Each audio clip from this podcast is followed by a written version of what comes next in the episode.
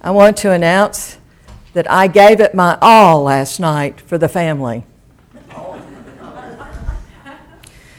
My son in law is a Clemson Tiger. I was going to watch the game and I'd sort of prepared and was working toward that as a goal. And I watched almost the whole first half, and it suddenly dawned on me every time I looked, they were losing. this was not a good sign. So I said, I'll go, I'll do it for the team. And I turned off the television, and by darn, they started winning immediately. So I told my daughter to tell her husband, It's me, it's me. you, if you know me at all, you know that I'm joking. but that part of the story is true. I did turn it off. Um, I, um, I sincerely, um, I was talking to my daughter and my son in law. I said, My only question is, why does anybody want to play LSU? So I hope that if you've got a team coming up in a bowl game that uh, you enjoy watching, and uh, and I hope your team wins. Actually, um, very quickly, uh, I want to mention to you again that next Sunday is our annual meeting, which is um, important for a couple of reasons. Uh, particularly this year, um, uh, we are going to be looking at a, a new set of bylaws, an updated set of bylaws We've, we've worked on them hard. They're from a um, sample copy from the diocese.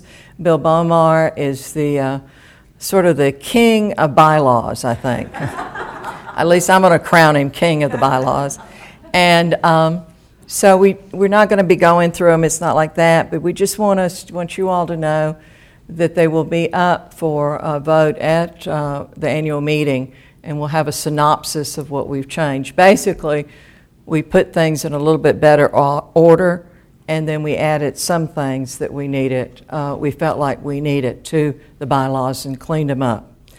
The other thing I want to mention is breakfast beginning at 9 o'clock. We'll have a shortened 8 o'clock service, and then we'll start our meeting. So please uh, consider coming and uh, be part of that meeting and join us for breakfast. The gifts were delivered to Misty Meadows. The uh, residents were excited. Uh, Karen, who helped us do all this, happened to be there, and um, at the time when the gifts were distributed, and um, she said it was just amazing. The the uh, residents were so excited, and they loved the things they got, and they were just excited about all of it. Uh, one of the people that we had uh, was a, a, woman that, at least I thought it was a woman, who needed a size 11 wide shoe. And I knew that that was not going to be easy to come by, so I got on the line right away and ordered it from, um, uh, from uh, you know, the online shoe store. And then Karen said, You don't think that might have been a man? I said, Well, I don't know. I was pretty careful. Well, guess what? It was a woman, and she got her shoe and she had it on when she left the room. So she was so excited. So just want you all to know that you, you've done a lot to, to aid to do this. Uh, where is he? He's lost back there. Yes, I have an. Tim, you have an announcement. Mr. McCabe. Yes, what a surprise. it's good to be here. Sharon and I are going to be singing in a little bit. Donna Parrott is going to sing here at the offertorium, uh, communion, offertorium. We're going to sing at the communion. But we did want you to know that there's a song that inspired by Pastor Doris. It's called There Is a Longing. If you were here uh, a few weeks ago, you heard her talking about in her sermon how important it is to acknowledge that longing in our hearts for something more than ourselves. She also called it a craving. Where there's a song on our CD that we did at Holy Innocents called uh, Why on This Night, and the song is called There Is a Longing. So Sharon and I are going to perform that at communion today. And we have special guests Bethany. Hold it up. Bethany Weiser, who you know, Benjamin and Kendall, and Frank Jr. are here, and Frank Sr. was one of the members of our choir at Holy Innocents many years ago in the 80s. Is that right, Phyllis? his widow was here. Phyllis, so good to have you here. It just makes Christmas all warm and fuzzy. But it's really a family affair, and this song was inspired actually by Pastor Doris, who, who listened to the CD and said, Can you sing it? And she asked us actually the minute we got to uh, choir practice a few weeks ago, and we said, Sharon and I said, Well, we haven't sung it in 15 years, but we'll try. so, so, here we are. We'll be singing in a little bit. But Donna is going to sing for us now. Thank you.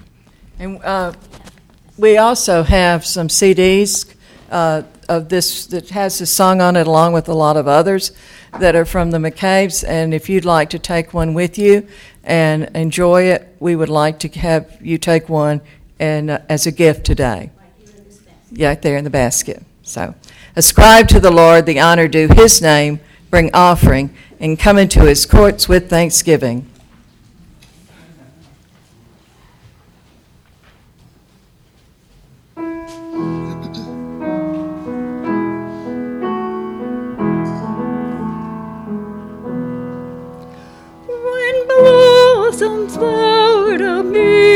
Snows upon a winter night was born the child, the Christmas rose, the King of love and light.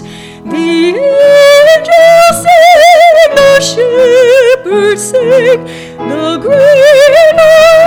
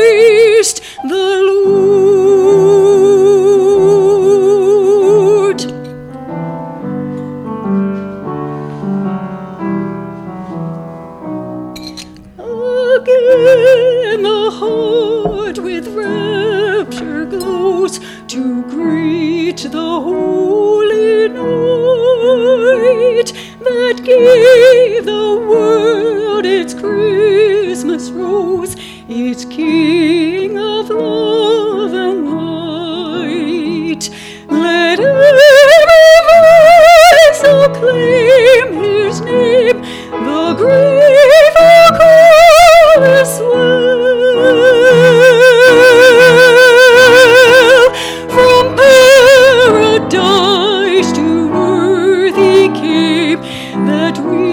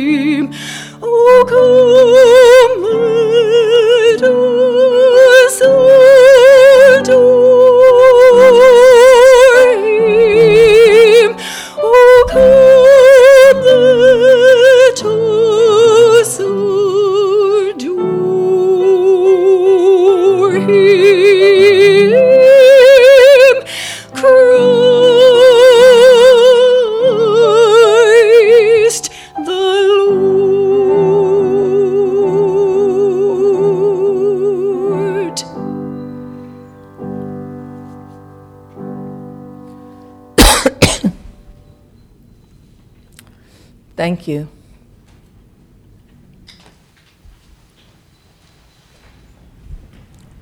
Please rise as you're able.